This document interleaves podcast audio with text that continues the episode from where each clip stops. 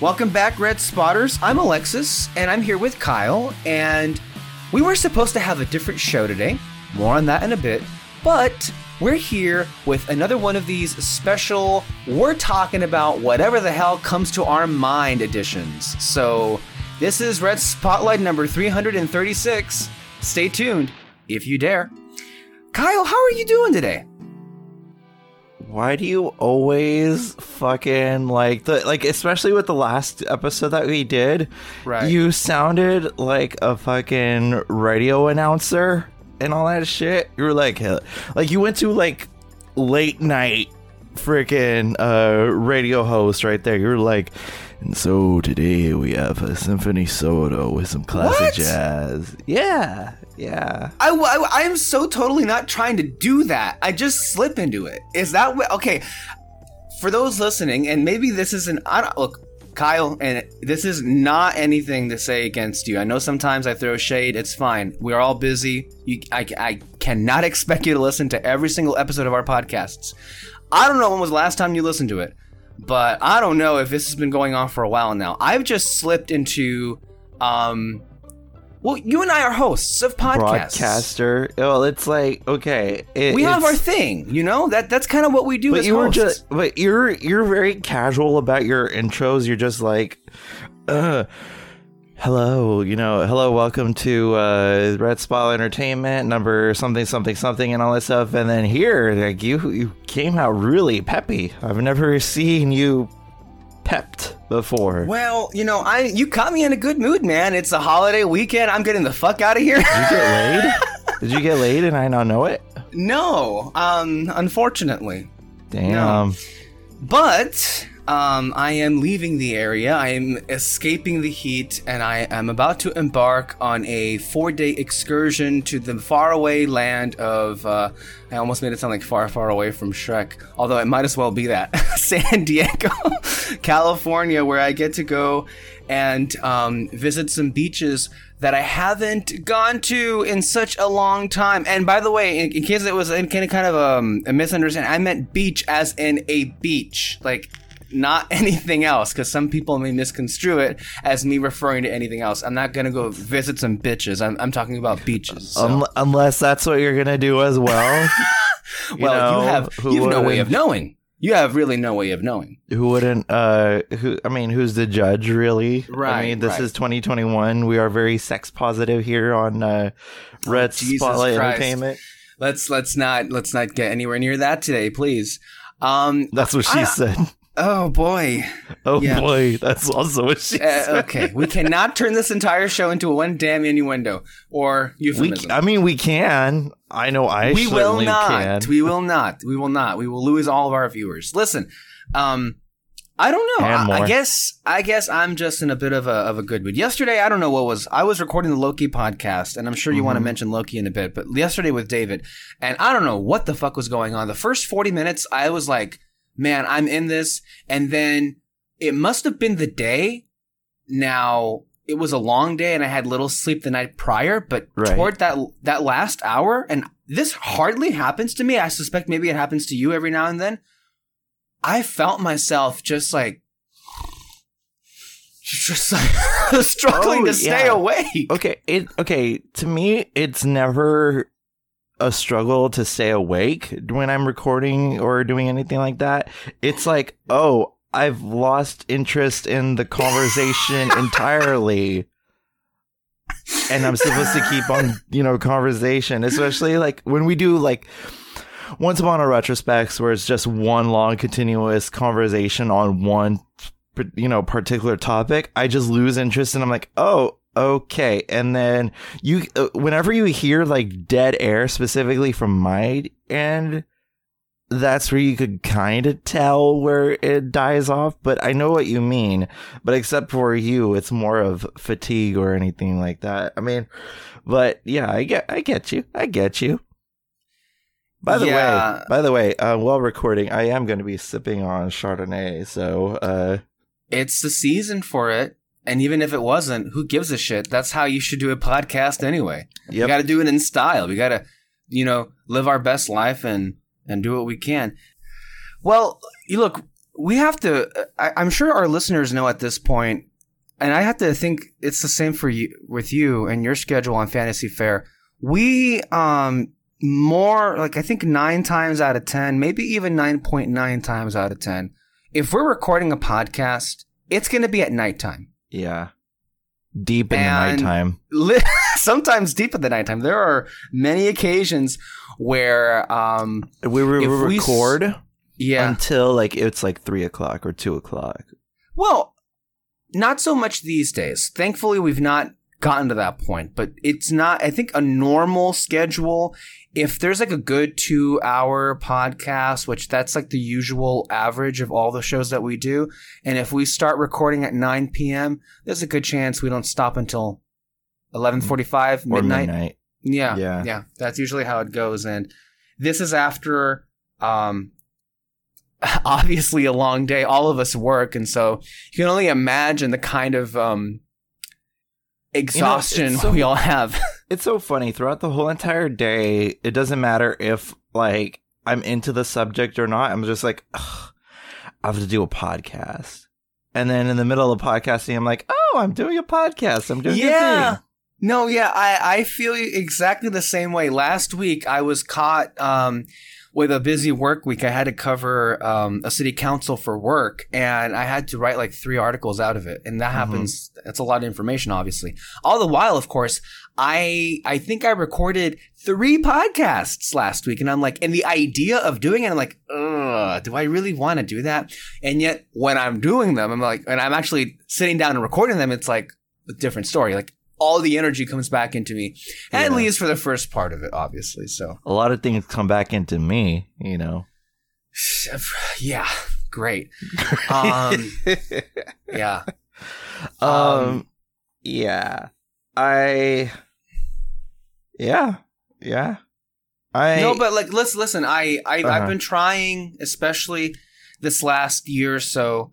I've been trying to uh, maybe be less informal and more like broadcast, especially with the intros and the outros, because um, evidently, and this is true, I don't recall ever having a single con- conversation with you about this, but you know, the it may have been the first hundred or so episodes when you asked me to take over as host for the Red Spotlight podcast. Remember that a couple years ago? Back a in horrible, horrible mistake. Oh, sure, yeah. Horrible mistake. I'm sure you're glad though that you don't have to deal with a lot of the Peter Martinez isms uh, anymore. So Oh yeah, you got I, I basically like shoved him to you and like here you you cut it out of your life. you got you got full custody over Peter Martinez. Have fun. Yeah, literally. But I had no idea. And it wasn't until you kept mentioning it and I didn't know what, what it meant when the shows that you would be on here, when you said stay under the spotlight. And I'm like, Mhm. what is he talking about stay under the spotlight? And for a hundred episodes or so, I was like closing out the shows, not knowing that we had an official tagline at the end of the show. And I was like, wait, what the fuck? And so now, I think since uh, the latter part of um, 2020, I have been closing out every single show. The last thing I say is stand under the spotlight. We'll see you next time. Bye bye. So now I'm finally doing it the correct way. But it's like, I never And you're still remember you and I having, I know, but you and I, I don't remember ever having a single sit down conversation like, Alexis, by the way, this is the end of the show. You have to say this. I thought it was an Obvious. unspoken rule. I thought everybody knew it. It's like how I close off the fantasy fair with "Stay magical, everyone." I mean, that's the that's the closing of the show, and that's the fucking like. Uh, if you look at the YouTube banner, if you look underneath, it says "Stay under the spotlight." Yeah. What the fuck did you think I meant? I don't know. I don't know. It's just like I, I, you and I necessarily don't have the same hosting style, so I, it may just be, um, well, the first couple of hundred episodes or so, maybe even two hundred, um, since um, you asked me to host the Red Spotlight podcast on a on a permanent basis, um, it was I have a very casual way of just talking, obviously. So um, there wasn't much preparation. In all honesty, for most of the shows um, that I've ever been a part of, whether it be as host or as a panelist in the days that you were hosting it on a, on a main time uh, on a main time frame, Mm-hmm. there wasn't much preparation unless we were gathering some sort of list show. Maybe then.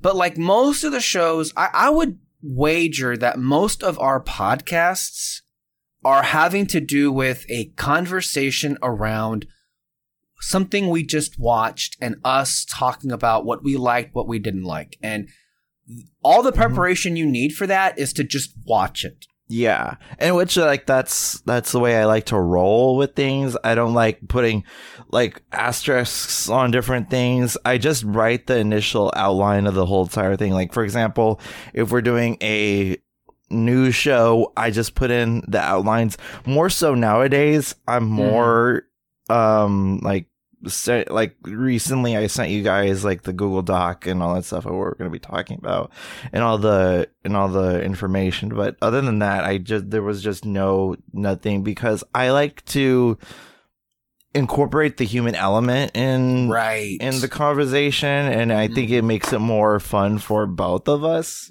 me Yeah. and the person that I'm talking to so I like I I find it more more fun and enjoyable versus like having to go by a freaking rubric and I think that takes out the fun out of a conversation you know I think if memory serves correct, in the early days of the show, you did have more or less an outline of sorts when you were Mhm. getting to the news topics. And um, yeah, I don't necessarily remember you being fond of that, um, only because it kept getting in the way, or we had to stop a particular, we had to push push pause on like whatever we were talking about for you to get through a script or something. So it can be something in the way. I know that when you asked me, I think it was the summer of 2018 to start hosting the show on a permanent basis. At the time, I was at American University, which, if you're not aware of my history here on the show, I went to a broadcast journalism school.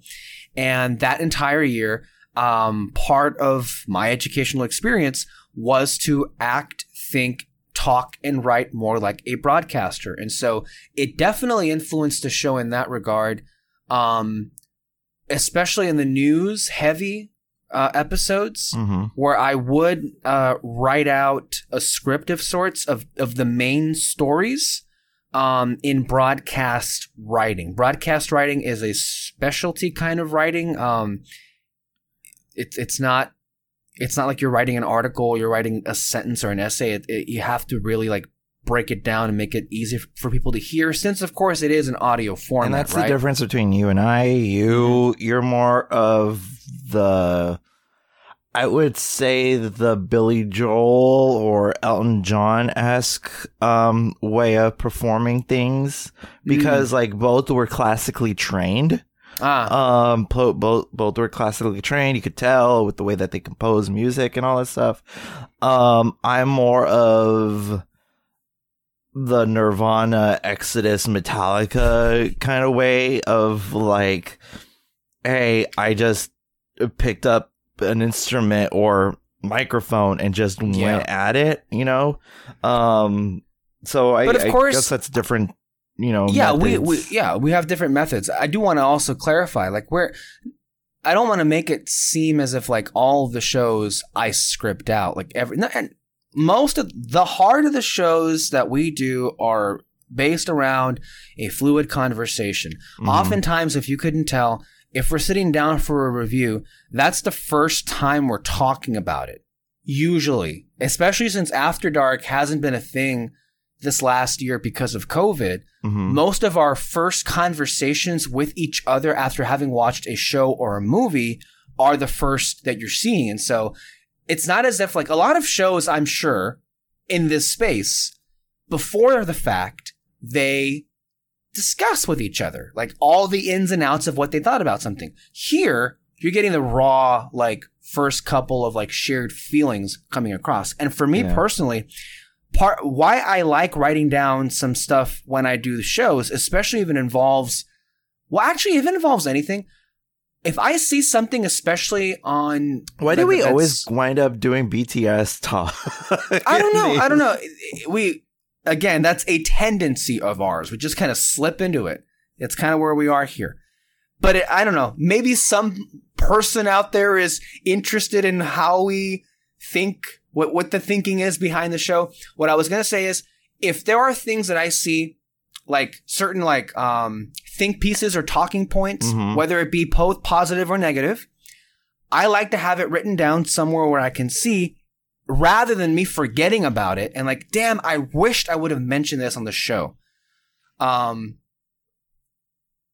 so yeah, like it's like every now and then, like for example, when we talked about another round a few weeks ago, um, we with Thomas Vinterberg and Mads Mikkelsen, uh, I had a great article that I think was I don't remember, I don't even remember the damn outlet, but they had some had a great interview with Vinterberg about his inspiration and thought process behind the movie that I really wanted to interject. When we did the Guillermo del Toro series, we had a lot of uh, Peter and I were like swapping quotes from interviews of him, um, because that guy was he's one of those guys that you just love to sit down and listen talk about movies, and so Mhm. in that in that sense, I feel like that's helped conversations, especially since like um invariably there are there are spaces and shows where you may run out of things to say, and so that can help certain things. But um yeah, yeah. All of which is to say is I have now officially um uh close out every show with Stay Under the Spotlight, and I always mention when our podcasts drop and every place we can you can hear it. I say anywhere you listen to podcasts, and you remind me if I miss one. There is Apple, Spotify, Castbox, Mhm. iHeartRadio, TuneIn, Stitcher, and YouTube. Is there one missing there? Google Podcasts. Mm-hmm. Uh, basically, because this is what I found out when I was looking at, like, I was trying to see like what major outlets to put the podcasts on. You know, all the all the ones on Red Spotlight Entertainment Network. It turns out there are some sites that automatically pluck your um your RSS feed and put it on their website just for archival purposes, I guess. And so like there are websites that I don't even know of that we are we're on. So like like Podchaser, I had no idea that, you know, we were on there, you know. Huh. Really? Some other places, yeah, but don't like s- include Podchaser. So I would just say check us out everywhere you listen to podcasts. Yeah. Uh, the the big ones I would say Apple, Spotify, and Google Uh-huh. are the big outlets. Yeah. Um, I I tend to uh, have an iPhone, so Apple Podcasts are my go-to. Yeah, so either you have, you know, a laptop, uh Android or an Apple product, you could you're more than able to find all of our work on there. So yeah, and it believe us, it's a lot of work. It's a lot of a lot of conversations and all that shit. So and uh well, thank you for doing it. Thank you for putting the podcast out there, and thank you for making it available to all of us. oh, All of the yeah. podcasts that we do. Yeah, it's just accessibility because I find that really, um, really important. You know, because like accessibility. When people say, "Where do I find it?" and I'm like, just I don't know, just fucking Google it. Yeah, although be warned, there are some, there are still some pages that have the old feeds when we were Uh-huh. on different platforms. yeah, like listen notes and all that stuff. They they still the last episode, according to that website that we've ever done, was that's America's ass part two. Is that was that our previous platform? That was on podcasts.com when we were on that. Oh, that's right. That was the last one we did on that. Uh huh. It wasn't Whooshkaa. No. It was on podcast.com, so That's America's Ass Part Two. yeah. That was Avengers Endgame, Yeah, which the was second discussion on that. that was over two years ago. Yeah, so Jeez, man. so it's behind. over two years ago. Can you believe that? Oh my goodness! How quickly the time Hello, flies. Margaret. I'm- Where's my prune juice? Like, think about this. The Have you podcast. seen my teeth? this is the seventh year. This is the seventh year of the Red Spotlight podcast. Seven years. Jesus. Time not well spent. Yeah, yeah. That's a whole bunch of stuff. yeah. Now we were talking about uh before we pressed record here beforehand. I had hoped to be doing a different show today. I had teased in the Loki recap episode, which was the previous episode, that we were going to be doing finally our top 10 show of 2020. And in typical Red Spotlight Entertainment fashion, it went kablooey. Um, things got blown out of proportion. And um, I, again, we, Alexis, you of all people should know not to manifest things before it happens. I know, man. Lo and behold, here we are. You know, it was you, it was bad luck to say yeah. to officially say a show is happening before we actually recorded it. It's like okay, I remember. Okay, let's a typical Kyle me. Let's wind the clocks back last January, where we were like, okay, we have a hotel down that we're gonna stay at. We have a Disneyland um, dates booked. We're gonna do it in April. Let's do it. I made the foolish mistake of like, uh, Moreno, do you want to announce it on the podcast? And she was like, okay, let's announce it on the podcast oh my we god. have officially planned a Disney date and we're gonna do it. Um, and lo and behold, a little thing, just a little thing. I, I don't know if you know, heard about this. It's called the coronavirus and the pandemic. I don't know if you heard about those two things, those two entities. Um, it came clashing upon the plans, and here we are.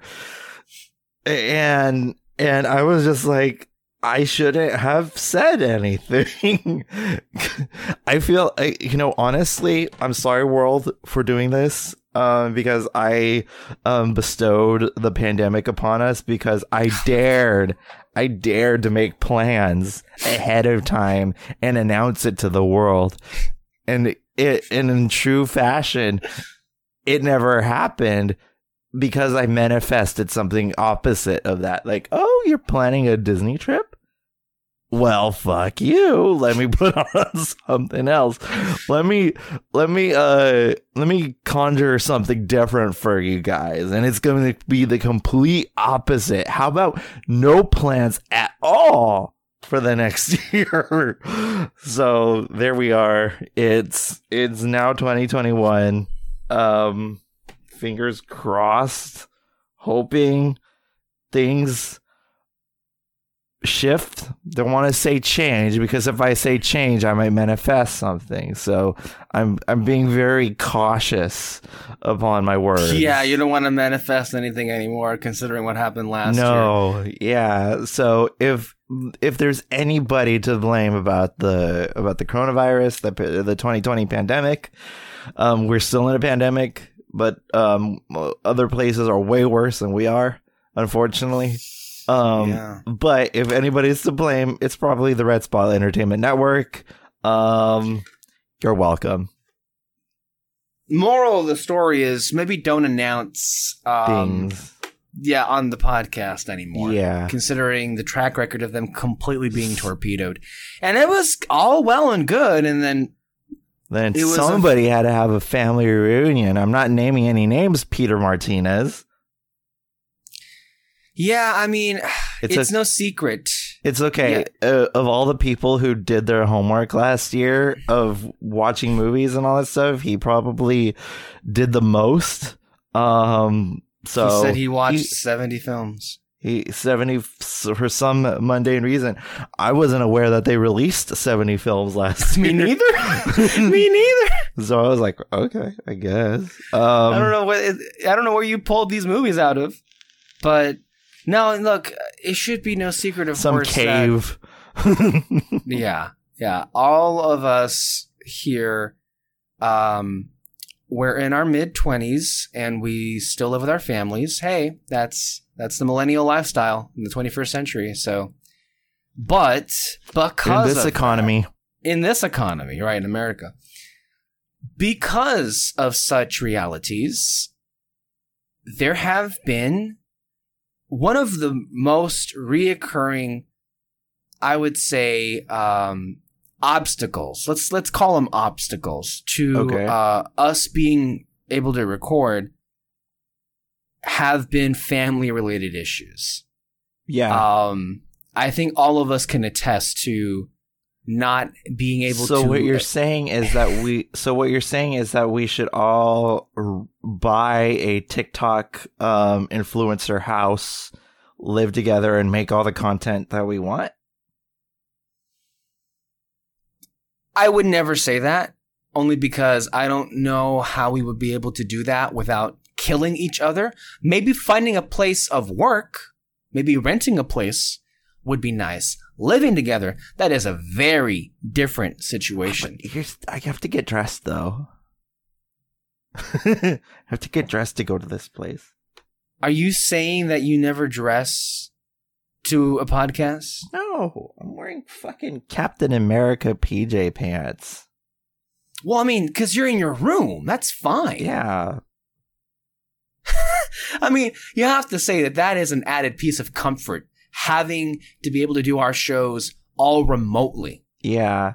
It's like, okay, one of the blessings of the pandemic was like I was uh, really um focusing on taking care of my mental health during this pandemic thing.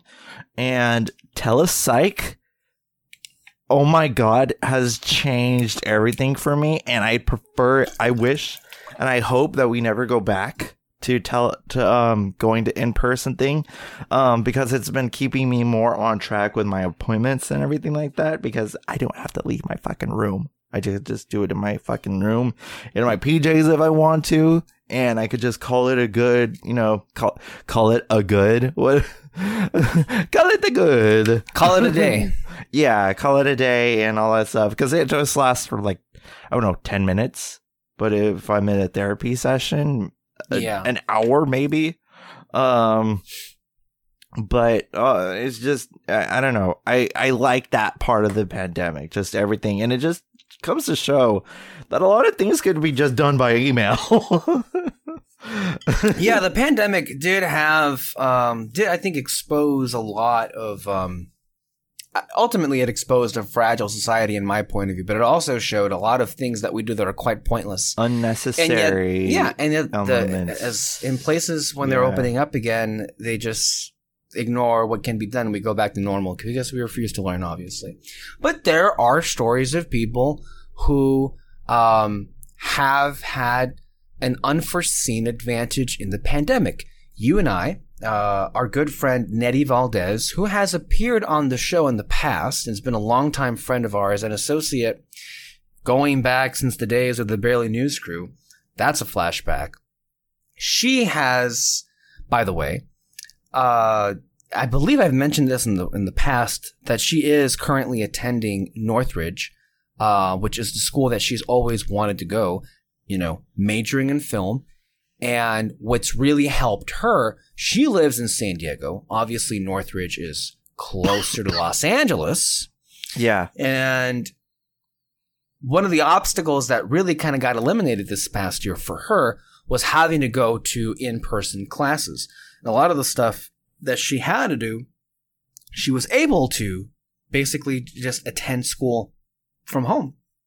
And it really has helped her um, mental health, her anxiety. Of course, she suffers from it. I think everybody at some point suffers from it, some more than others, unfortunately but I can also not stress enough uh, what you said.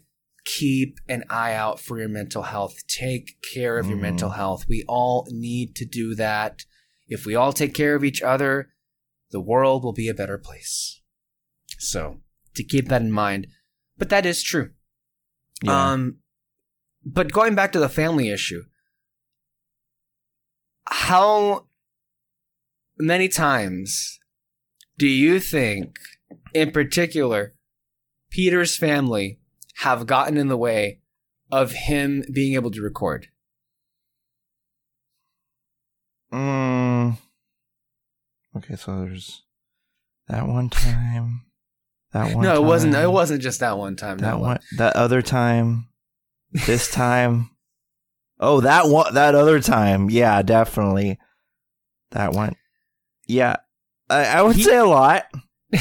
He was gone the entire month of November Yeah, that's funny. and December because he Happy got COVID. Thanksgiving to us. No, I mean, it happens, man. It happens. Uh, intrusions occur, and there's nothing we can do much about Oh it. I think at that point, his family, what? that reminds me. Remember that scene in For sorry to be a tangent, but this is me. This is me we're talking about. Okay, so remember that scene in Forrest Gump where he just kept running? Um Yeah. and the um person said, Oh man, you got shit on your shoe. And he's like, It happens. And then the guy's like, What? Shit? And he's like, Yeah. And he kept on running. And then he face. Shit happens. oh my god. Okay. No, I mean that, that that's very true. I But I it. remember, like, no, his family was. It's hilarious. Uh, his family basically redid the entire house in stages, both of which really incapacitated Peter's ability to be on the show. The first month, obviously, which was back in November, he really couldn't be on it. And then December, because he was bedridden because of COVID 19. Well, maybe not bedridden, but he just couldn't be on the show because obvious reasons. And then uh, this Customer- last show, I- this last. Car- Karma's a bitch. Oh god. This last show this last show that I did with him, I believe it was Thursday, last Thursday. Wow, it was last week. Already, damn. When we talked about In the Heights and Luca. Um that was the first time I had seen him record from his actual bedroom in probably 2 months Mhm. because his bedroom was basically used as a storage closet because the bathroom, which is right across the hallway from his room, was being redone. So, yeah. Again, Karma's a bitch. And, um, yeah, serves you right, Peter. Serves him right for what? Everything. He knows what Oh, he did. okay. He knows All what he did. How many times, Kyle? Can you can you count the number of times where your family has just barged in on a podcast? Uh, it's not necessarily my family because um like twice my brothers would pop in my room Right. and all that shit. But Twice, um, twice. but, Come you know, on. the the ones that do the heavy lifting of barging into my room are my fucking dogs. Particularly okay. Dixie. no, they bust in. yeah, because she knows how to open doors. That is terrifying. I'm sorry, that is terrifying. That's I'm- like the fucking Jurassic Park velociraptors opening I'm the doors. fully I'm fully convinced that my dog Dixie, she's three IQ points from speaking proper English. that is scary. That that Your dog can open doors. Yeah, she can open doors. It is fuck it. How do you think I feel? Like in the middle of the okay. So last night, uh, two nights ago, all right, I was soundly asleep. You know, I finally got to sleep. You know, because you know anxiety. It takes a while for your body to calm down and all this stuff. So it was one o'clock in the morning. Where I finally, you know, my mind finally shut down and everything like that. I hear the alarm go off, and I'm like, "What the?" Like it, it's about to, like, you know, to quote, you know, some cultist church, something is about to bust. Um, Oh shit. there was a there the alarm was like alarm garage door. I'm like, who the fuck is coming in through the garage? And know. by the way, for those not aware, your room is right next to, to the garage, yeah. You're the you're the first line. I'm the defense. first one to go, yeah. So if anything happens. So I was like prepared, you know, I was already like thinking of scenario A, B, C, all the way through, you know, Z. I opened the door and I was just like, I was just trying to hear footsteps to see if there was anything going on. I turn on the light, hide myself behind the back fridge because we have a back fridge. It's one, by the way, I recommend having a back fridge. It's amazing during holidays. Oh Um, yes, yes. 'cause you Everybody could should have one. store store all your fucking leftovers in the back fridge. It's amazing. Oh yeah. Um, but anyway, so I hide behind the fridge. I look, turn around the corner. It's my fucking dog Dixie. She opened the back door in the garage. Why? I don't know. I just saw her. And then with the big eyes, because her eyes get wide when she's in trouble, you know, like, oh shit, like that kind of thing. I was just like, what the fuck, Dixie? What are you doing? And then she was just like, oh shit, and darted all the way upstairs. I closed the door. I set off, you know, I turned off the alarm, reset it, locked the back door, and did this whole kind of thing. So it was a, it was a fucking nightmare. That's my dog. And I and it took me two more hours to fall asleep after all. Oh that. my god. Oh Jesus, man. That yeah, that must have given you a heart attack. It didn't give me a heart attack. Um, but it was well, it just got your nerves going, didn't it? but I was definitely prepared for the worst. Um so yeah, and also like I was half asleep. My mortality was the last thing on my mind. The first the thing that was on my mind was who the fuck woke me up? Was Dixie like was was she trapped back there? She couldn't get out of the garage no, when she the opened door, the door. was fucking wide open. Oh. Damn. So at this moment, if Dixie wanted to, She could She barge could- into my room, yeah, easily. no problem. Is she just like with the like because the thing is is that my door like I don't have a traditional doorknob where you you know put your whole hand on it and then twist it. I got like one of those like you know it, it, looks like fucking you're flushing a fucking toilet kind of thing. Yeah. Like you know one of those a handle maybe. a handle maybe yeah and so like she has learned how to like if her paw goes down on that she could enter the room no problem so it's one of those it's a it's a fucking nightmare she's barged in like when i'm home alone and all that stuff and i leave the dogs because they're sound asleep in the middle, you know, in you know, in the middle of the day, and I decide to take a bath or a shower or anything like that, I hear and then fucking the dog barges. so it's a it's kind of a pain in the ass, but that's my dog. I know your dogs. Your dogs probably couldn't reach your door handle. well, it's because my, my dogs are small. Your dogs are large. yeah, Your hunting dogs. Um, mine are um, small dogs. Well, not the smallest of dogs, but like they're they're too short to reach it. And even if Yeah. they could, my the the handles that I have are actual doorknobs. They're not the ones that you have. So yeah. even then, it would be much more difficult to actually um, break into it. Oh boy, but yeah, yeah, that that that has happened sometimes. If you had a theater room, Mm. if you owned a theater room, what would you have in your theater room? Like What would I have? What, okay, what would the aesthetic be like in your theater room? What would the what would your memorabilia be? Um also, would you do projector or would you do um or would you do just a flat screen in the front?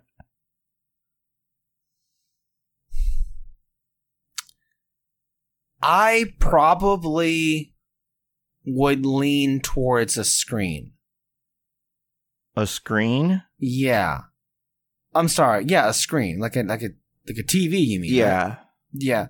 I think I would lean toward that only because I, I do prefer the look that comes off of television than I would do than I guess a projector. Mhm. Because a projector, it may or may not, you know, capture all of the colors or the picture as best as possible.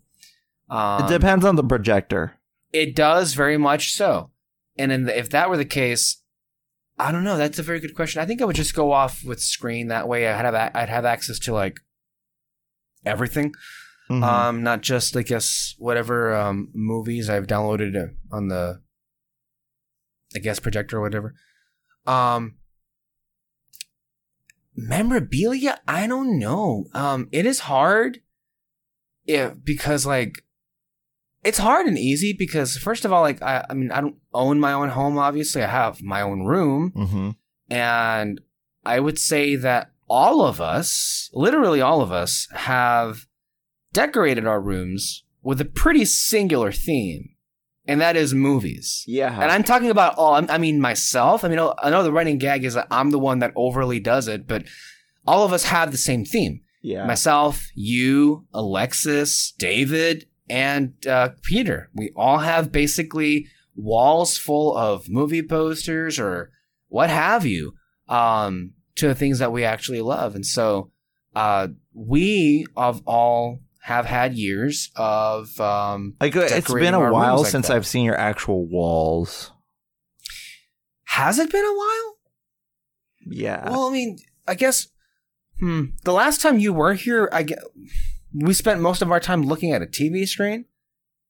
Maybe that's Watching what the it was. atrocity that was the Oscars.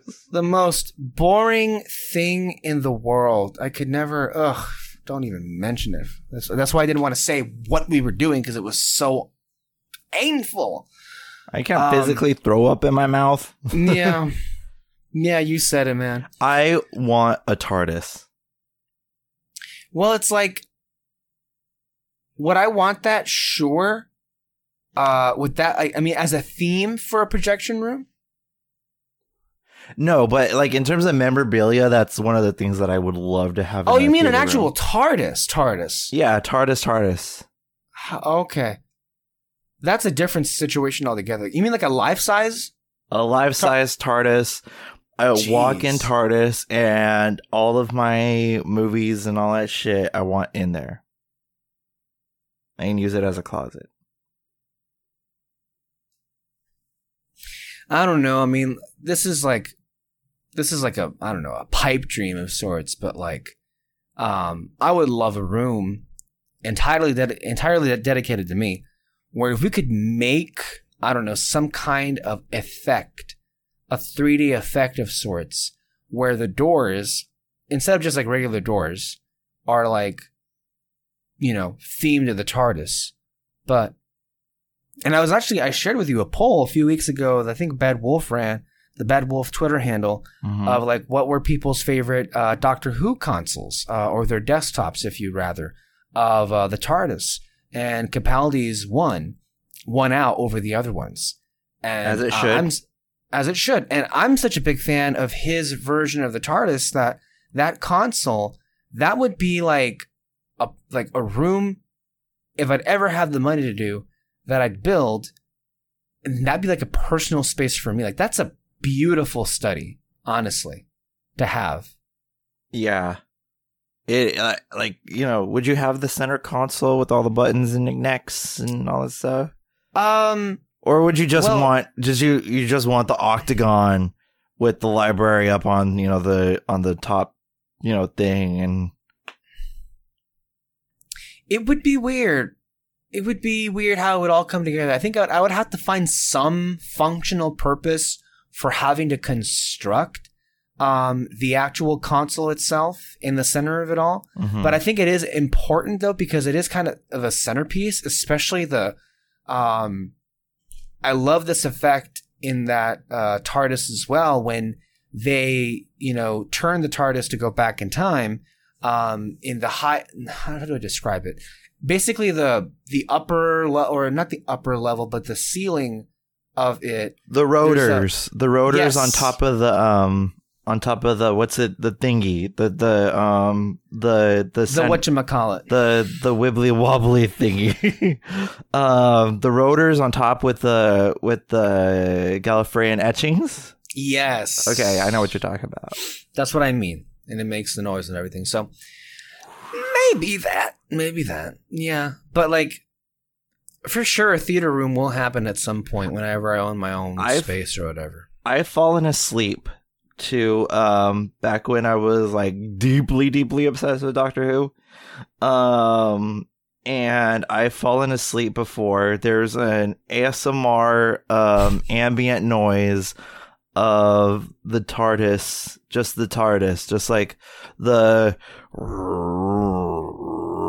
like you know the background noise and like the the like the beeps of the the center Mhm. console and just all that stuff, just ambient noise of the TARDIS, Yeah. you know, and just like the the emptiness of space and all that stuff. I don't know, it felt good, and the dreams might I add when I fell asleep to it were vivid. Like they were there were some good stuff. So um but yeah, like the TARDIS, like that's a fucking dream right there, you know, especially with the round things. You got to have Yeah. the round things. Um and then you open up one of the round thing panels and there's a there's fucking liquor in there. Like what River um unveils in the Husbands of River song. Yeah. I love that. Um, and then he's Yeah. like, I like when he's like, I didn't know that we have that. Shh, don't tell dad. uh, I miss River, don't you? I, I oh, hope, yes. I hope somewhere down the line in 13's um tenure, I hope that she meets River some at some point. Yeah. But I feel like that's a pipe dream. I don't know. What do you think? What's the over under of uh of um Jodie leaving after season 13? Well, first, I want to say um, I apologize for the background noise. I have to once again uh, mention my family Mhm. on this show. Uh, my father is at the very last minute packing up his things, and wouldn't you know it, he is using some sort of dif- um, inflating device to pump something up. What it is, I don't know. Can you hear it? Maybe a little bit. I'll do my best to eliminate the noise. But to your question about Jodie Whittaker, um, I would think probably it's going to happen that she's leaving, if only because all the doctors left after the third season. You know, Mhm. they do three and then they're over with. So it's like, it really wouldn't surprise me in the least that she came back or that this was her last one. I think what would surprise me uh, is that she came back, and I'm not really opposed to her coming back at all, or or I mean her staying. What I really want more than anything is Chris Chibnall to say peace out. I I now I haven't talked with Doctor Hugh and Doctor Hugh. Dr. That's Hugh. Doctor Hugh That's a, I haven't that's a discussed different Doctor Who in a universe. with you. Um, but I I would be more than happy to have Jodie Whittaker come back for a fourth season if it meant that Chibnall left. Unfortunately, she said repeatedly that she would not do the show with Chibnall there. And I think what is a shitty I situation mean, without may- Chibnall there. yeah. what is a shitty situation maybe made worse is there could be a scenario in which she does leave the show, but yet we still have Chibnall. And if that's the case, yeah, um, his presence has honestly kind of been deflating overall. I there are a lot of um, real like he's made some creative choices that I personally don't think have um, helped the series. I know you pers- you yourself were pissed off with uh, the poss. Then there goes the dog. There's the dog barking now. Great, now that's happening. We have all the bells and whistles out today on Red Spotlight. All of the sounds coming. Great. My family's about to enter to the garage, and now that noise is going to happen. So that's great. Um, you yourself were upset with uh, the possibility of maybe having a whole season with Yaz and the Doctor, but then it being announced at the literal 11th hour that we're going to have a new companion joining in the team. Yeah, that, no, like, that's what I was pissed about. I was pissed Yeah. that there was a new companion because I'm like, finally, just two entities to figure out. Because I have a feeling that this was um uh to harken back to classic Who's problem. Too many companions in the TARDIS, um, especially with uh, especially with Davison.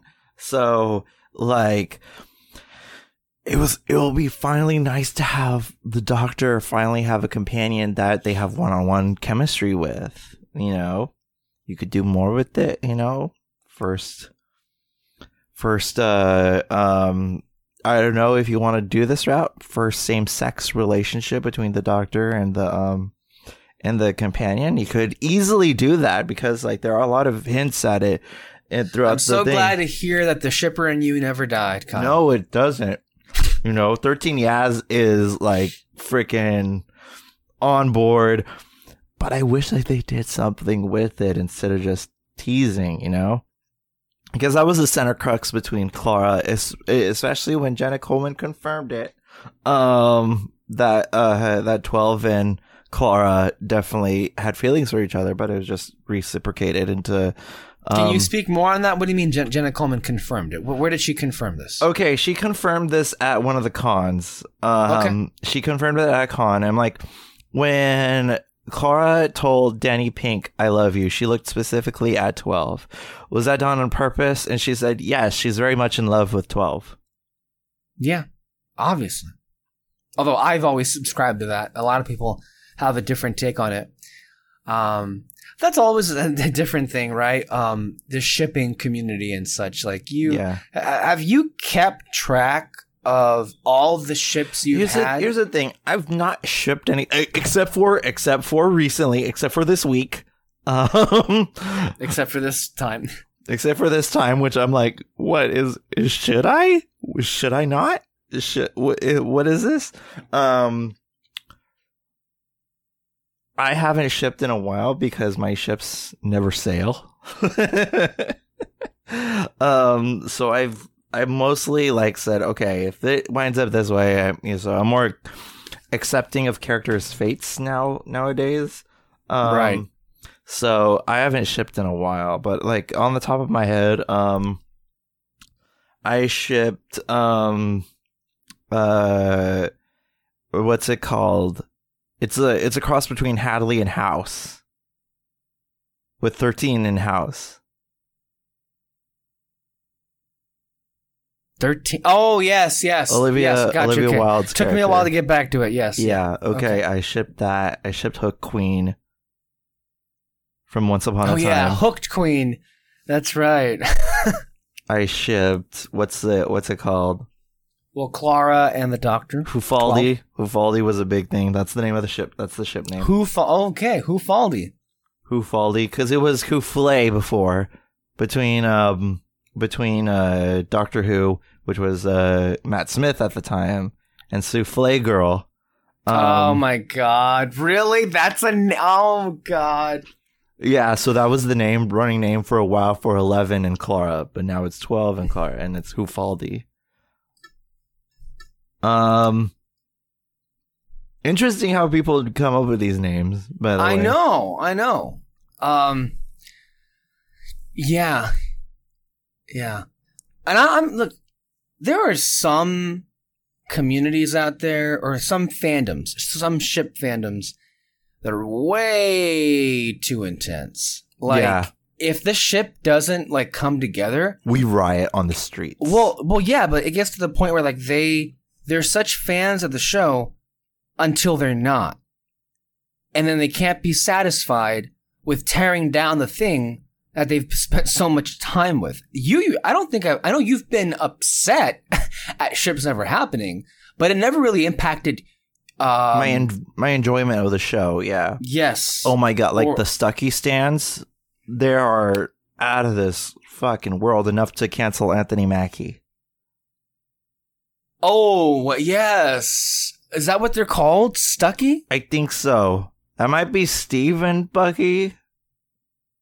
But anyway, That- yeah. the Sam the Sam and Bucky thing was a was definitely a thing for Falcon and the Winter Soldier. Yeah, you know, And now we I have haven't- now we have Livy. Libby. Do you remember um Creddie and Seddie? Okay, what's that? Okay, you watched iCarly, didn't you? Yes. Do you remember uh there were two like ship communities. It was Sam Sam and Freddie or Freddie and Carly. Yeah. So Fre- uh Creddie was the name for Carly and Freddie and Seddie was the name for Sam and Freddie. Oh, I wish Seddie was a was still a thing. That's what I was know, I know, me too. I was just like, you know, it said he doesn't exist, so why even bother? well, like from what I I- I understand Jennette McCurdy no longer um Axe is she's yeah, retired. is in the business. So like at that point, what do you do when you have your reboot, right? Um, But I did hear a rumor that she may be coming back for season two um, when they inevitably renew it, or season eight or nine. I don't know. Like some, I, It's season it- two. This is a different branch. but but but it's the same show though. It's still called. It's called the same thing. It's still called. I. It's not called like. It's not like Full House and Fuller House. It's the same show. It's the same name. It's iCarly. So it's like, is Fuller it really a new show if it's the More same like cast? full of themselves. I mean, it, it's not the original run, but it's like it's a revival, but it's a continuation of what came before, and it's called the same thing. So, like, what do you? Anyway, um, so it came back. I haven't seen it yet, but actually, people have enjoyed it, and like, it's hilarious how they iCarly cuss did. now. It's what They cuss now. they cuss now apparently, but uh, it's hilarious how like they were able to just like seamlessly snatch Hilary Duff's wig. Um, poor Hilary Duff though, because she really gave it a valiant effort to like she was in negotiations with Disney and she tried to get something off the ground with a Lizzie uh, McGuire Lizzie reboot, McGuire, yeah. yeah, a Lizzie McGuire sequel series that would deal with adult themes and stories, and they could not relent. They would not whatsoever, and so the project died. You know, good on Hilary Duff for not like capitulating and not compromising on what her what she 'Cause you know wanted why? the show to be. They did this to her before. Of course, Because okay, we know the story. okay, as soon as as soon as she joined the actors union, which she wasn't before when she first signed on for um uh this is all in Disney War by the way. Um so what happened was is that she wasn't This is in Disney War, the Michael Eisner book. yeah, this is uh, the Hilary Duff thing is in there. Just like Does she have? Does she have her own chapter? her own chapter, but a few pages are dedicated to this. Um Wow. Okay, so what happened was is that Hilary Duff, right? She wasn't union when she first joined on to uh, Lizzie McGuire. Lizzie McGuire turning this to this big old gigantic pop culture phenomenon where everybody was like, "Oh, Lizzie McGuire, Lizzie McGuire, Lizzie McGuire." It's pretty much Hannah Montana before Hannah Montana was Well, Hannah wasn't Montana. Lizzie McGuire like the the very first big like um, Disney Channel teen- show.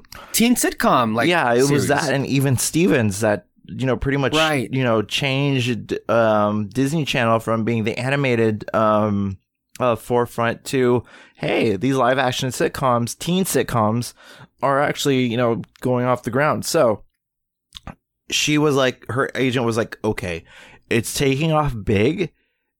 Get yourself a union girl. Let's put you on, you know, union sa- you know, scale. Let's, you know, give you um SAG wages and all that stuff. And um due to her contract of her being um under contract without the SAG wages, Michael Eisner and the head of the television division at the time wouldn't budge on um, upping her price, so she quit.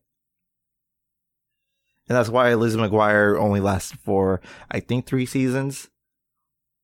And she joined the union right before she filmed the movie. So the only time she was really like paid paid for SAG was when she did the Lizzie McGuire movie. there is a side tangent there about how this country really um, likes to frown and crap on labor unions. I'm not gonna go there. We all know what it is. Yeah. Um, that's a pretty fucked up story. It is. Um, Well, you know what? Like, I don't know. It, Liz, uh, Hitler, Hilary Duff. Hitler. Like, I was gonna say Lizzie McGuire. I was gonna say Lizzie. I, did- I, I never said Hitler. You said Stop Hitler. It. I didn't. I didn't. you say were gonna Hitler. say Hilary, but you said Hitler. Oh, come on. we Uh, have the tapes. Hilary Duff seemed to have been one of the few Disney stars to walk away unscathed from a mental health perspective hmm or a personal um, run in with the law. It's crazy these last couple of years. I just heard Drake Bell was found guilty of something. He's going to prison. But that's Uh, Nickelodeon, though. well, I mean, in general, these teen sitcoms, and, and that's true. Nickelodeon, that is rarer than it is with, with Disney. Now, with Disney, and Kyle Massey was just found guilty of something. child pornography. oh, what? Child pornography. What? Yeah. Oh my god! That is Oh wow! Oh, wow. okay. No, that, that didn't mean it that way. Um, that's bad. Um, that's real bad. Anyway, back to the thing with iCarly. Uh, I'm I'm curious to check it out um, and see how it is. People have said some really good things about it um, and how it's aged and everything. There is this great video essay I want to recommend to people out there, although it is long. Um, but that is his main profession. He is a YouTube video essayist, uh, Mhm. Quinton Reviews. Um, and he just uploaded. Uh, he he watched all the episodes of iCarly in preparation for this video, and part one is four hours long.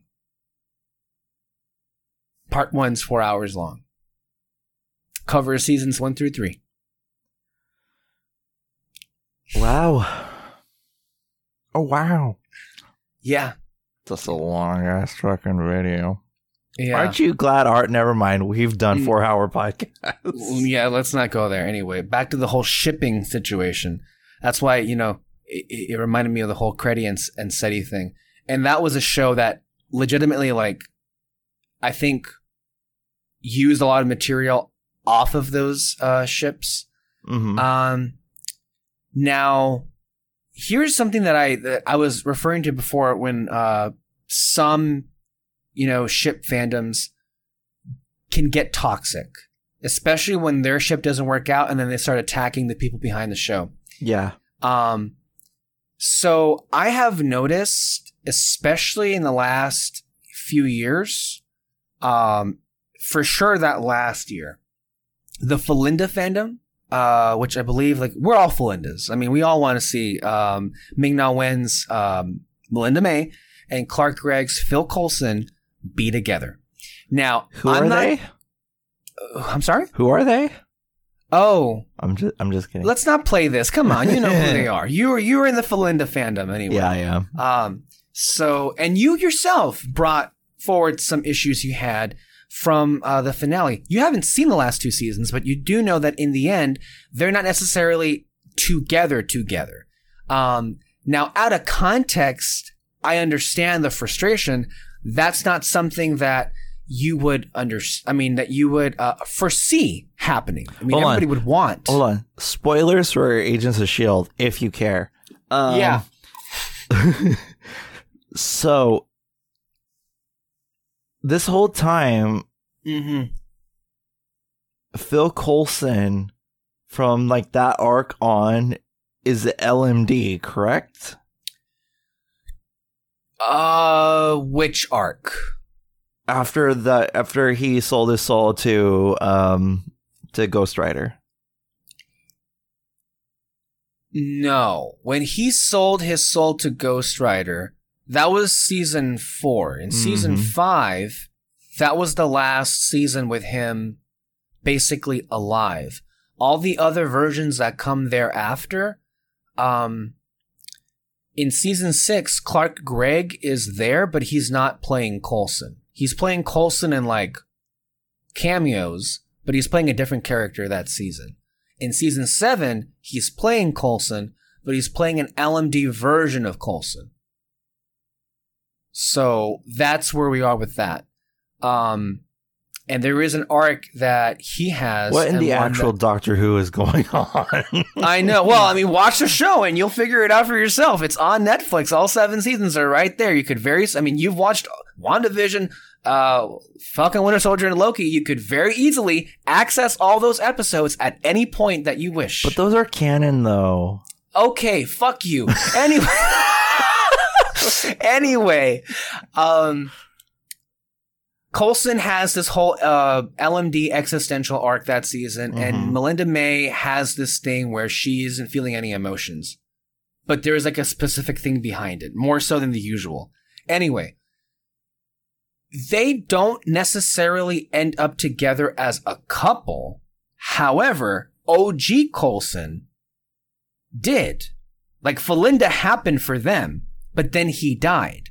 So with this other Coulson, they still have the same friendship with each other, but the series ended with them literally not being in the same physical space. The the, the finale made no such um like final like word oh they're not a couple and they never will be the finale didn't say anything like that they just weren't physically in the same room together melinda may was off doing her thing and actually you know you just reminded me that um Oh boy, here we go. no no ming na wen ming na wen because she's being interviewed uh because she's on the bad batch right with uh her character fennec shand yeah, right. um, yeah, and she was asked a question about um, her end, the end of the character, and she was saying that while her story, this is what she says, while her story when it came to Coulson himself wasn't necessarily over, that's what she's saying. Shield gave her a peaceful ending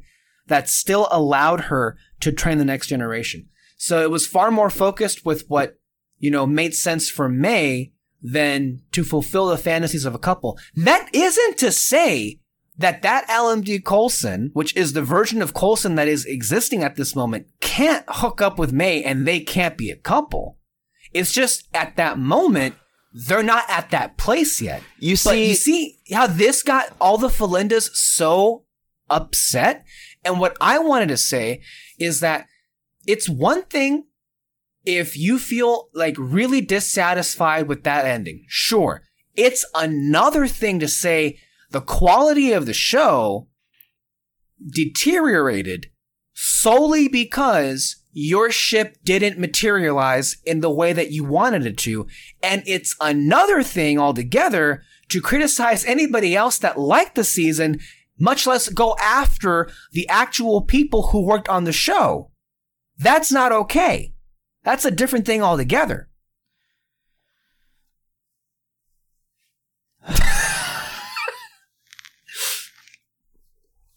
Takes a hit out of Literally. CBD. Um, but okay, so my point being, look at Once Upon a Time. Okay, in the seventh season, it uh, what's his name? Uh, Colin O'Donoghue was Yes. not playing Killian Jones Right. Hook. He was playing a different version of Hook Right. and he was getting nice and friendly with Regina. I never saw season seven. Is that true? Yeah, Oh shit! He was getting was really- it giving was it giving you false hope? it was giving me so much false hope. You have no idea. And then it turns out that that one, like, as soon as like any inkling, any inkling, any semblance of, oh, maybe that version of the character disappears, and now it's back to regular old Hook. Completely pissed me off. Oh, and apparently, Hook, that version of Hook, is the father of Alice from Alice in Wonderland. Once upon a time logic, everyone. Yeah, yeah. Alexis is giving me a bewildered look of disbelief, but belief at the same time. Well, this is what happens when shows get to season seven, right? I mean, look at um the show that just ended. I never saw it, but I always knew of it because of how long it was running. David actually saw all of the show, and he might be the person. He may be the resident expert because he watches the CW shows. Supernatural, right? Is that the call? Is that that the name Yeah. of the show? 15 seasons! It went on for 15 seasons! And guess what? I think I read the other day that they're actually thinking about doing a the prequel, prequel, series, spin-off. yeah, which is basically going to be um, pretty much How I Met Your Mother, but with uh, Jeffrey Dean Morgan's character and uh, and uh, the mom. I don't know what the name. I didn't even know Jeffrey Dean Morgan was on that show. Yeah, he played the Winchesters, uh, the Winchester brothers' father. Huh. That's that's pretty much where he got like his pop culture start. Yeah. Yeah. By the way, uh, anyway, that, that, that's all I wanted to say on, on the ships and everything. It's like, hmm it, it is what it is, but like, when The Walking Dead, when is that ending? The, Do you know? the next season is the last season. Yeah, I know it is, but uh, is it going to come back this year or next It's year? coming back in August. Ooh, okay. And it's like, was it? Do you know how many episodes are coming back for? I think ten. Wow. Do you know if it's all? Are they gonna like broadcast it all at like the ten weeks? Or are they gonna like split it off and let's say half air in this fall and then half air in, in the, the winter? spring, you know. Oh. I, I hope not. I hope not because that would like I because like I want to eventually catch up with that show, you know, because like there's so many like missing details. Have you not caught up with Walking Dead? Here's I yes and no, yes and no. I know what's going on, but I haven't seen it. The Oh, only okay. episode I saw was uh here's Negan. Mm.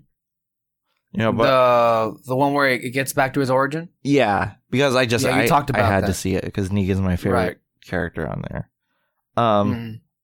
FBI don't come after me Why would they come after you? because he's such a freaking sociopath on the show. he's okay. He's a complex sociopath. I should Okay. I should add that. But um, but anyway, so he uh, so I had to watch that episode, but I I know what's going on. I know what happened with the Whisperer War, and I know all that stuff. Um, again, spoilers if you care, because like it used to reach like eight million viewers, nine million viewers, ten million viewers. Now they could barely crunch to, uh two million. um, really? I think a lot of people dropped off after that explosive season seven uh uh episode uh episode one Mm.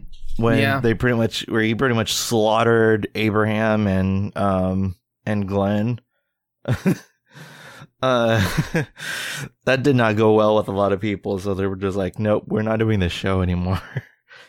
um with good reason. I see why a lot of people would be heartbroken and all that shit. But I'm not caught up with it, so I would like to eventually catch up with it later this year, maybe. I don't know. Um Yeah. Are you still there? You look like you look frozen. I'm fine. Oh, I'm fine. Okay. I was I was keeping an eye on the internet connection because it did seem iffy a little bit there. Yeah. Um, but that that's all I was keeping an eye out for. That's interesting. Um, but it's like that's also a show that's been going on for a really long time now. Man, it's crazy to think about all that. Nine seasons. Um, yeah, about to be ten. Ten, yeah. That's crazy. Um, but yeah. Uh, so are we doing Black Widow next week? I'll have to see what my schedule is like. I have to think most likely yes, right? Like Thursdays are usually good Thursdays? Nine times out of ten? Seven times out of ten, more like. Seven times out of ten. Okay. Well, we'll see. Um, I Want to do an after dark? We haven't done one in a long time. yeah. It's been such a long. I mean, if if if we are gonna go see it, would I love to do an after dark? Of course. Um, It just depends. I j- it just depends on Yeah. evidently I have your camera. Yeah. Why I have your camera? I don't know. Because I, I I always leave it in your car. Huh. And it, it yeah. So maybe the last time we did after dark. I think the last After Dark we did was Cats. It must have been right. what if we just end the series right there? Like, there's nowhere to go from there. just fucking cats. That's it. That'd be funny though.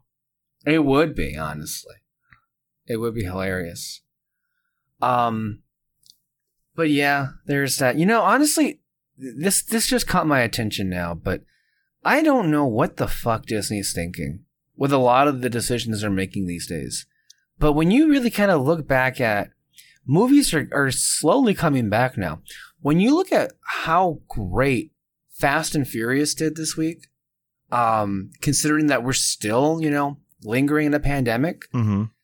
like, don't you think that Disney is leaving a lot of money on the table by A, you know, not putting Luca in theaters, and B, simultaneously making Black Widow available on Disney Plus at the same time as movies. Like I don't know what they're thinking at this point. To be honest, I don't I don't know either. Um I okay. Let's get into corporate conspiracies for a little bit. Oh, okay, okay. Do you think Bob Chapek was put in the place of power due to the foresight of the pandemic? And he's an interim CEO. A lot of people are thinking that. And I think a lot of it is due to wishful thinking because a lot of people, and I think it's very well warranted, do not care for that man. Yeah. Especially since a lot of the decisions that have been made have kind of been, as Nick Fury would say, stupid ass decisions. Yeah. Um, and unfortunately, we can't elect to ignore them because we have no power and he has all the power. I, I, I tend to think no. I mean, I, the, the conspiracy does make sense because Bob Chapek did take over the year of the pandemic. It was done early enough before it, like, before any, anyone really had a thought that it would seriously impact the US. Yeah, it happened a week before the lockdown. I mean, if that's not coincidence enough, I don't think I don't think anything else tops it, really.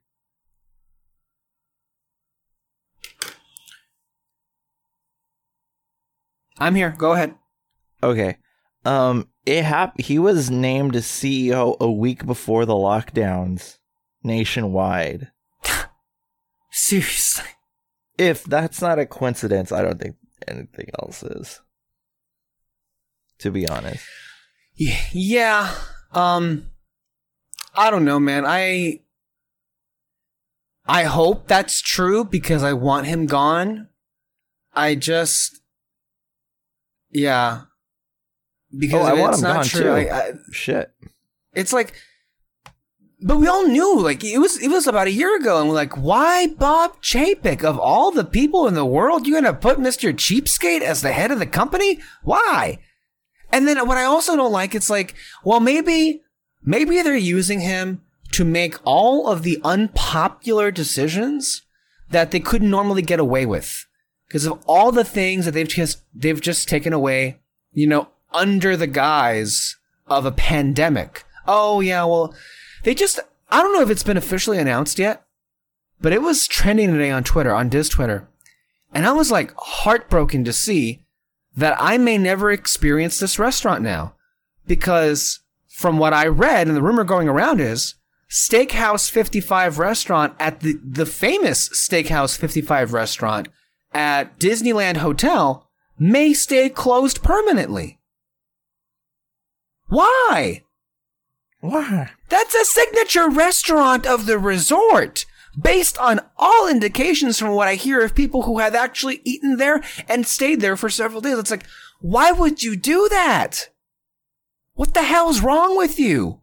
Like, uh, how many times do I have to say, what the hell is wrong with you to any decision that Bob Chapek makes? Is it Bob Chapek though? Is it or is it Josh D'Amaro that's making those? I mean, it very well could be Josh D'Amaro, but it all comes down to a cost issue. And if it's a cost issue, well, I know who was going to mince words more than the other. Let's be real about that. That's what it ultimately all comes down to is the goddamn money of it. And of course they are a business. I get it. But it's like, there's, the, this company especially did not get to fame, did not get to notoriety because it knew how to save a buck. It rose to fame and to great acclaim because it knew where to spend a pretty penny in the right places. Mm-hmm. And we've seen throughout the course of the history of these last couple of decades, through 70, almost 70 years now of this particular resort in the parks, obviously, and then also it can also extend to the studio itself and other fact functions of the company. We've seen time and time again when they go overboard on cheaping things out left and right, people get mad and the quality of all of their products, whether it be in the parks themselves, whether it be the actual films, it suffers. And when it suffers, people get pissed and then they're forced to overspend to correct these things. I just don't understand why they have to make the same mistakes again and again and again. By the way, if you haven't listened to the recent Fantasy Fair podcast, where we discussed Avengers Campus, stop this podcast right now and go listen to that because that was a great illustration, a great example of how frustrated we feel like right now. And we shouldn't feel this way, especially no. since our, our trip that we so looked forward to last year was canceled under the worst of circumstances, clearly. And we want to go back, and we will go back this year, but we can't, I can't feel. Hey, don't, like don't it, manifest anything.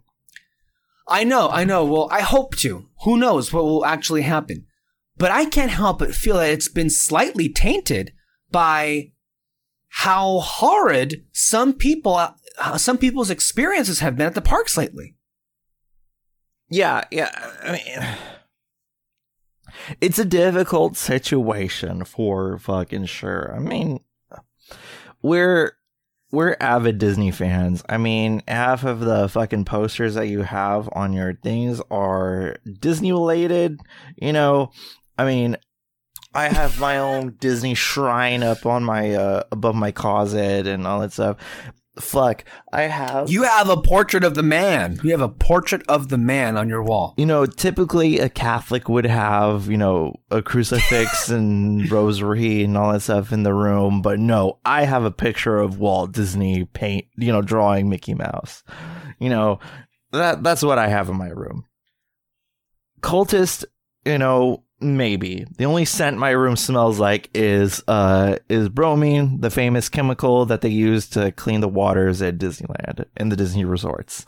Um, but so uh, wait, wait, what'd you say again? You have a candle that sent it to that? I have a chemical that smells like bromine, the chemical that's used to clean. A chemical? Yeah that's used to clean. So this is this is not this is not a scent from Magic Candle Company. This is the scent from Magic Candle Company, but it's supposed to smell like that. Oh, okay. It's supposed to smell like bromine, which is the um. It, it sounds like a fucking douchebag term. what what chemical are you making, dude? I'm making bromine. oh my god! But it's the chemical that they use to clean the waters of, uh, of Splash Mountain, Pirates of the Caribbean. You, know, if you remember that smell of the water, that that's what you're smelling—the bromine chemical. You're not smelling the water itself. Um, so I think that with all that being said, we love Disney. We love Disney, you know, and all that stuff. There's a reason why there's a specific Disney, and there's my dog. There's my dog. Right on cue. Yeah. Here's Dixie. Um. So we know a thing or two about Disney. We love a thing or two about Disney, and to see it being treated in such like this dispassionate way without any like foresight. It kind of reminds me of late tenure uh, Michael Eisner, but it shouldn't be that way because it's the beginning of if if everything if all the conspiracies are false, it should be the beginning of Chapek's career. And what did I Eisner do when uh what what did Iger do when he first started? Bought Pixar did an expansion program on uh, on Disney's California Adventure. He did so many things in his beginning uh, run as CEO of Disney that it was utterly impressive what he did. You know, and he cleaned up a lot of mess that um, that Eisner was unfortunately uh, responsible for in the in the late stages of his tenure. So I don't know. Um, I don't know. Maybe things might turn out for the best, but I'm not. I'm not. You know, kind of my chickens on that. I'm not optimistic about it. You know. No, no, not at all. You know. So I. I would like to think that because like it's Disney. We invest in Disney all the time. We're talking about going to see Black Widow next week. You know. We're, yeah. We're gonna be paying them out some way. You know, one way or another. You know. So um I it it it's one of those things that I that I hope is not you know that leaves the company in a utter stalemate you know so I don't know. especially you know what, else is really bothering me. Hmm. I know it, it kind of mentioned it before with you know how Luca is not getting a theatrical run, but I I kind of use it in the context of I don't know what the fuck they're thinking. Um, I really am kind of disgusted with how they have no problem with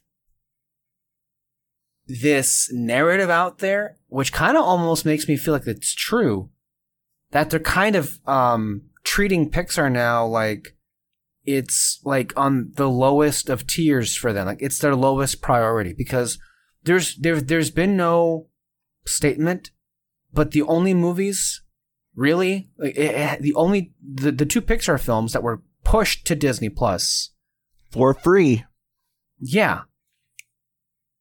And all other films, which include Cruella and Raya and Mulan and the upcoming Jungle Cruise and Black Widow, from very like from the other like um departments of the Disney studio, they have a premium access charge. And that starts to look fishy. Like what are you saying? About Pixar. Yeah. Yeah.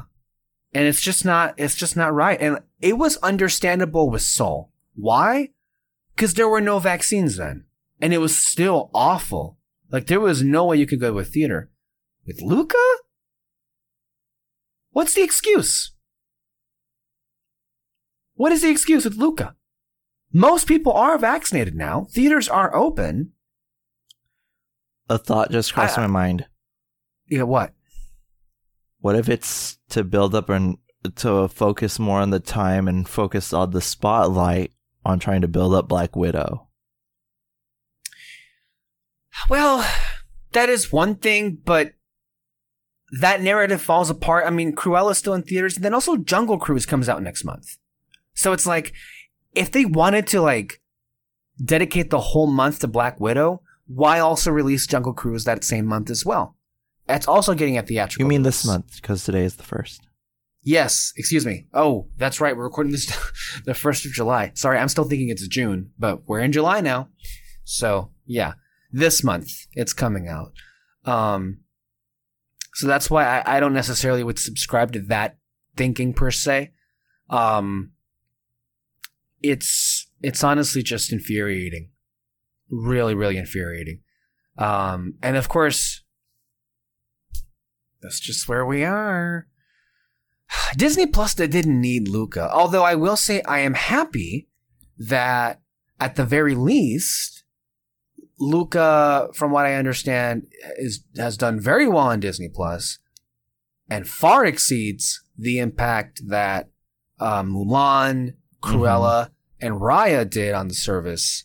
Why? Because you had to pay for those. And it was hilarious I think today I shared a, headline from Forbes That that, Raya- people are The people are finally watching Raya. that poor movie too. That also just kind of like Was blunted. it came out and it did nothing. It did nothing. yeah, they're they're just they're really frustrating overall. Yeah, I didn't mean to get all flustered and shit. No, but, no, um, no. That's again It's cheaper than therapy. That is true. That certainly is true. Um, that being said, though, I have a, and I think I've said this for a while. We're not really looking at going. We hope to go. Nothing is confirmed. When I say that, we hope to come back to the parks uh, later in the year. Yeah. Do you think that I I think already masks are like they're not mandatory; they're optional, um, right now. But as far as like, and maybe they're already back to normal now. Are they operating at full capacity, and are all the rides back up and running? It's like seventy five percent capacity right now. What about the rides that, they didn't open with last month? The matter- still The Matterhorns just opened up like out of the you know out of the blue within the last two days. Oh yeah. So like I'm pretty sure that by the time we go there, everything would be open up. Huh. Oh, get this. I is Get this. Yeah. According to the Washington Post, when Virginia legalizes marijuana Thursday, people 21 and older can finally roll up across the state in small amounts and even cultivate up to four plants, just not on college campuses. Things are on the up and up. They should be. Um, do you expect we'll see fireworks coming back anytime soon at the parks as a nightly thing? Oh, I thought you were talking about 4th of July. I'm like, bruh, there's gonna be fireworks no matter freaking what. Which is why I'm fleeing the area. Um. Well, they're already doing it in Florida. I think that They're starting to in Florida, I think. Let me see. Let me see. Because I, I remember seeing something Fresh Baked did. Fireworks, Disneyland. Hold on. Yeah, it may be coming back soonish. I just want to know because, like, I also have been saying for the longest time about like, why would you want to go to the park? Okay. Um, this was 22 hours ago, uh, aka last night. Mickey's, uh, Mix, Mickey's Mix Magic fireworks uh, um, show makes early appearance at Disneyland. Huh? So it's coming back. So it's like it's here. It's here now. Okay, that's good. Hopefully, that won't get derailed. So that means like, you know, the parks would um would stay, you know, open later and we're going to get back to normal time. I just ho- I just fucking pray it's not going to be overcrowded if we ever go. Yeah. Yeah. If we ever go, that, that's a good thing to mention that. Um I cannot believe it's fucking July. You just blew my mind. This year is more than halfway over, Yeah. What what's happening? which is good cuz the further away we are from 2020, the better. Yeah, that is true. That is also very much true. We're getting closer to some pretty exciting films, in particular the Suicide Squad. Oh, that's going to be a good time. Mm-hmm. Theater Good time, no alcohol required. alcohol uh, well not required because like it's a James I said Gunn piece. no alcohol required. Oh. Although you can bring alcohol. I mean, Of- well, yeah, yeah, sneak it in. some places do serve them. Some theaters are cool enough to serve alcohol. Ooh, I would love to go to a theater like that. The Regal that I frequented, which is still open, thankfully, in DC, um, Did they that? had this. Well, they had a machine where you can get frozen uh, Jack and Coke. oh shit. Yep. Fucking fancy as shit. That's nice. Mhm. I like that. Yeah. Um Yeah. For sure we're gonna see that in theaters, right? No duh, right? Okay. That's not even a question. It's not even a question. We're gonna do it. No debate. We're, gonna, do it. Even though like it will be on HBO Max. We're still gonna do it, yeah. Yeah. Yeah. Because we're gonna support our homeboy James Gunn. Absolutely. And Peter Absolutely. Capaldi's in it, so Oh, that's right. He is also in it, as well as a bunch of other people. I was really okay. The one thing I'm disappointed about that movie is I, I was hoping that um, Peter Capaldi would play Victor Fries. He he's not. No, He's playing the Thinker, I think. yeah, Huh? The Thinker, I Think- think. yeah. That's fine. What are you, A. A. Milne? Maybe, um, maybe not. It is the thinker, I think. But you said, uh, by the way, this weekend. So uh, as we mentioned, this weekend, and this will, this episode drops Fourth of July weekend. So happy Fourth to all of you. But uh, as I mentioned, I will be leaving the area, and it just so happens as one Alexis leaves the valley, another Alexis Arrives. comes to take its place. And it turns out that Miss Moreno, your co-host on the Fantasy Fair podcast, is um, making the trip down to the Devil's Anus, which is uh, the Imperial Valley that we call it here. Um, and it looks like you you two may uh, we spent some time together for the Yeah. first time in uh, Forever. months. Yeah. Must be nice. must be nice. It must be Must nice. be nice Um, to have Moreno on your side. it's perfectly balanced as all things should be. as when Alexis leaves and another one arrives. I know, right? Uh, funny. You can't Uh, make this shit up. No, it's good. I like it. Um. Oh. Uh. Before I forget, Loki, I have a question for you. Okay, I Mhm. asked, already asked, threw it out in the ether, but nobody seemed to answer me. So I'm gonna ask you. Peter answered you. he- all he said was, "It seems like it," but it could be. Well, that's an answer. it could be either one of those questions that I asked. So really, he didn't answer anything. Um. So, question is, um, Spoilers for Loki. Spoilers for Loki. Is the thing that Loki feels for Sylvie, is it a romantic love or is this just a metaphor for self love that he's never felt before? I think the answer is both. I'm not 100% sure, but I think the show is going for both of those things in one. Because as, you know, uh, as Mobius said, what an insane uh, narcissist. You fell for yourself. That is hilarious. Mhm. But that is the truth. Um, but clearly in the last weeks, especially there is this, uh, you know, reoccurring theme that Lokis have never been loved and they've never felt love themselves.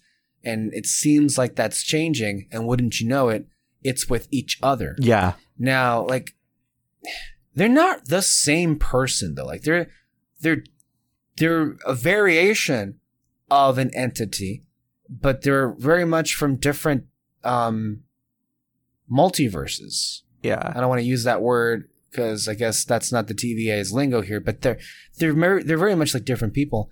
And as we saw on the show, they're not at all the same. There are No. some similarities, Yeah. but like to me, I would consider it to be like, I mean, it is at first kind of like, huh, that's interesting. Committing some self cester here. well, that's that's the thing. I was worried, and I haven't seen too much of this. I don't know, maybe if you have, but I was worried there was going to be like some controversy that exploded with this decision of like some people. You know how film Twitter is a gutter. It doesn't take long for somebody to like think up some annoying think piece. Uh, is Loki and Sylvie incest? Like no.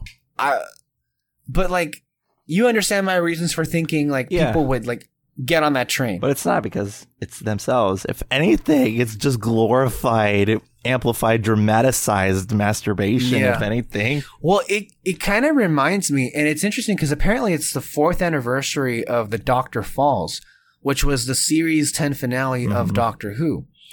God, I cannot believe it's been four years since series ten ended. That is, wow. Is it just me? Or did the ending of last of this month this Wednesday's episode or last Wednesday's episode feel like the throne room battle in The Last Jedi? Well, I mean, I think it was part of. I mean, they're similar. That's sure, especially with how certain shots are like. Um, was I as excited? I don't think I was as excited, but I think it goes for a similar thing. Mm-hmm. But I think in and of itself, in a vacuum, it was and the most exciting part of the episode where it all came together. So I understand what you mean by that. Um, no, I mean, it's a very interesting question you pose. Ultimately, though, I, I feel it's all very great for uh, fleshing out Loki and giving him something new to work with here, which is ultimately what the hope was for these shows. They're just doing such great work, such Mhm. great character work, you know? It's like, thank you. Thank you for giving us something actually great. Like, who would have thought? Who would have thought like the greatness coming out of the Disney Plus output would be in the Marvel shows, which honestly, years ago, we all kind of rolled our eyes at. Like, yeah, really? like Loki show, WandaVision show, Falcon and Winter Soldier, it just seems like bottom of the barrel kind of thing. But now it's just like some of the best content like I've seen in ages in terms of like, like, honestly, like on paper, as you said, these shows sound like typical Disney corporate mandated creations. Mhm. You have to make these shows because you have to. But in the best in the best case scenario, they take a corporate mandated um a corporate mandate and they turn it into something truly beautiful. Yeah. Um like uh like Ultron once said. Um okay. There's a bit of a controversy going on. Like I completely disagree. You don't, don't say. Yeah, say. right, right, right. Okay. Do you think episode 3 was filler? No. Okay, cuz a lot of people view it that way. I know, like we discussed it on the Loki uh, on the Lo- Loki recap um, with that episode when they were on Lamentis One. No, and I was ranting as hell. I was really pissed off because like people were saying, "Oh, it was a waste of time when nothing happened," and I'm like, idiots. Okay, did it progress the plot? Okay, that's a thing. That's an- that's another issue. It's like people's obsession with plot being the priority, being the most important thing. I'm sorry, sometimes it isn't, and sometimes it's healthy for that to take a back seat for healthy character development. Mhm. We got to see these great actors in Sophia Di Martino and Tom Hiddleston as their characters interact with each other, live in this space, and it was powered by some great dialogue on the on the part of Michael Waldron, who is the head writer of the show it all. It was so enjoyable and entertaining. It wasn't the best episode in the world. It wasn't the best episode of the series but it was of the caliber uh, I, the, the, idea that it was such a decline in quality and and to dismiss it as filler or nothing important happened is part of why i am so often annoyed with audiences. Um it's part of what happens when you take a show that maybe was intended to be binge and you air it week to week, Mhm. that's a whole other thing. But this is kind of what happens when you do that and you get idiotic takes like this. I'm sorry if if, if anyone out there listens and they felt like that sh- that episode was a waste of time, but I have no patience for that because clearly what happened in that episode served what happens in episode 4 which everyone loved by the way, which was phenomenal. One of the best episodes Because- that Marvel has made. The main point of this is the whole Loki Sylvie dynamic. Yes. And we would have never gotten that had not been for that. You know, you needed a time with them together alone. How else would you get them alone if not for this scenario? You know, Yeah. you put them both in a you know in a very pressing situation. They're gonna have pressing emotions. You know, you know, crossfiring amongst each other, and here you have this whole entire uh, dynamic going on with each other.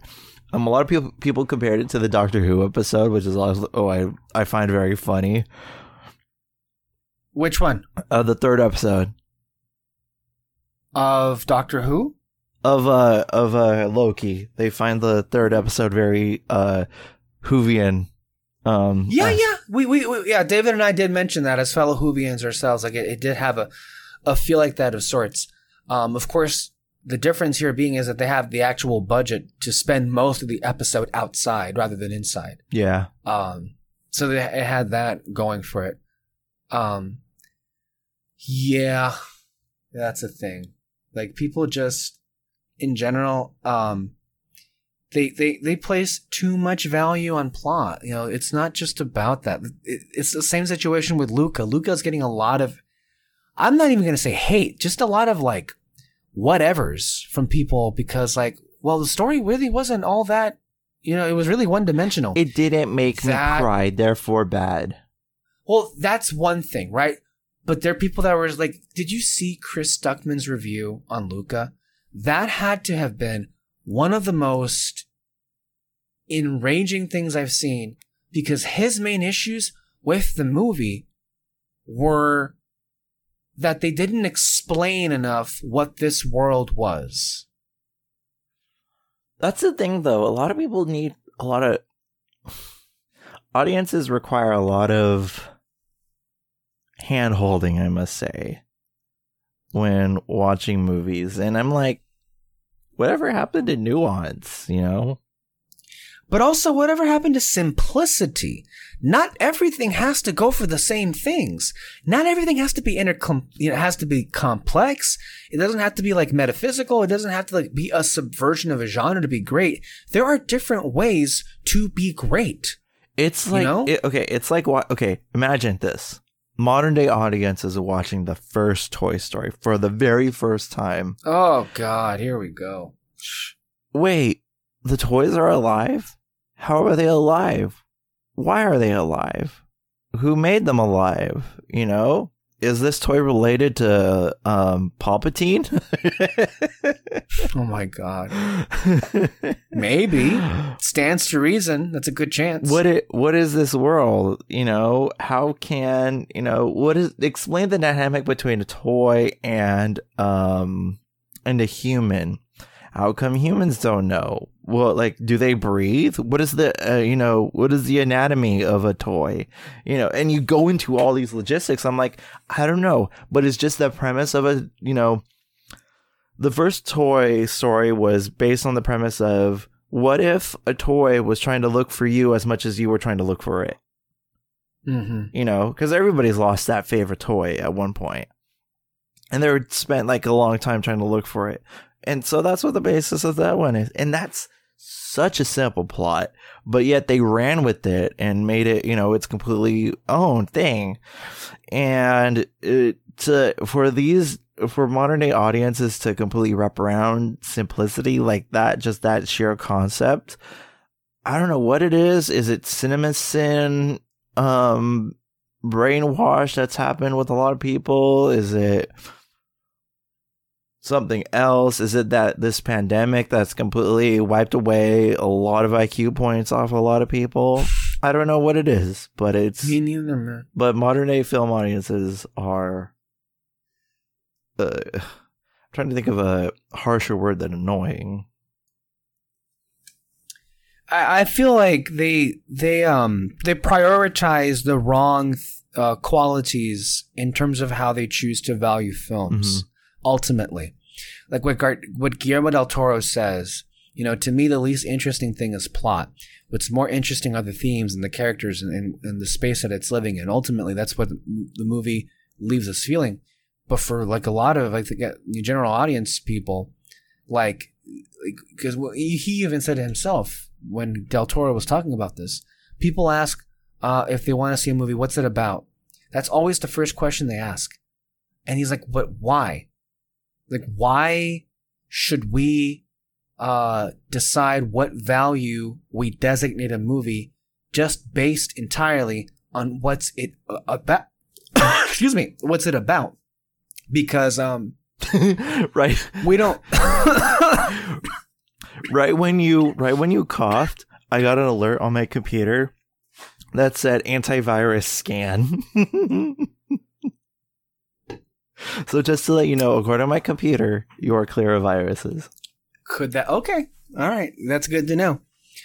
Yeah, um like what Del Toro would say, like you don't ask you don't judge like a Van Gogh or a Van Gogh painting on like what's it about? You know, that's yeah.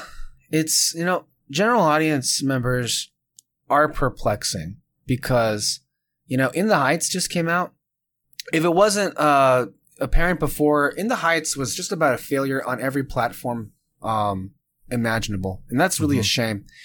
But even more so, because I was watching, um, you know, uh, Grace Randolph does this series, Movie Math, and she broke down the success of uh, Furious Nine or F Nine, and the majority of the audience that turned out for that movie were Hispanics, Latinos. They were driven to go watch that. Uh, But they could not. Fuck me. I had to do that.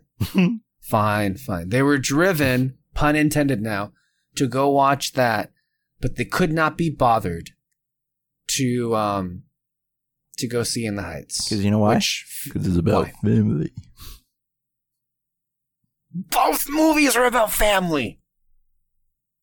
In the Heights was about family too. But one had racing cars, and I like racing cars.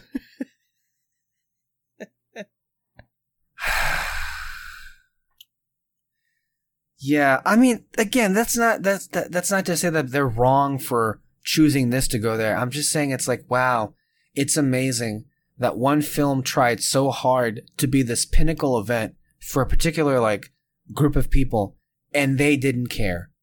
And the very next week, they choose to go watch a franchise film, which of course is exactly what rules the town.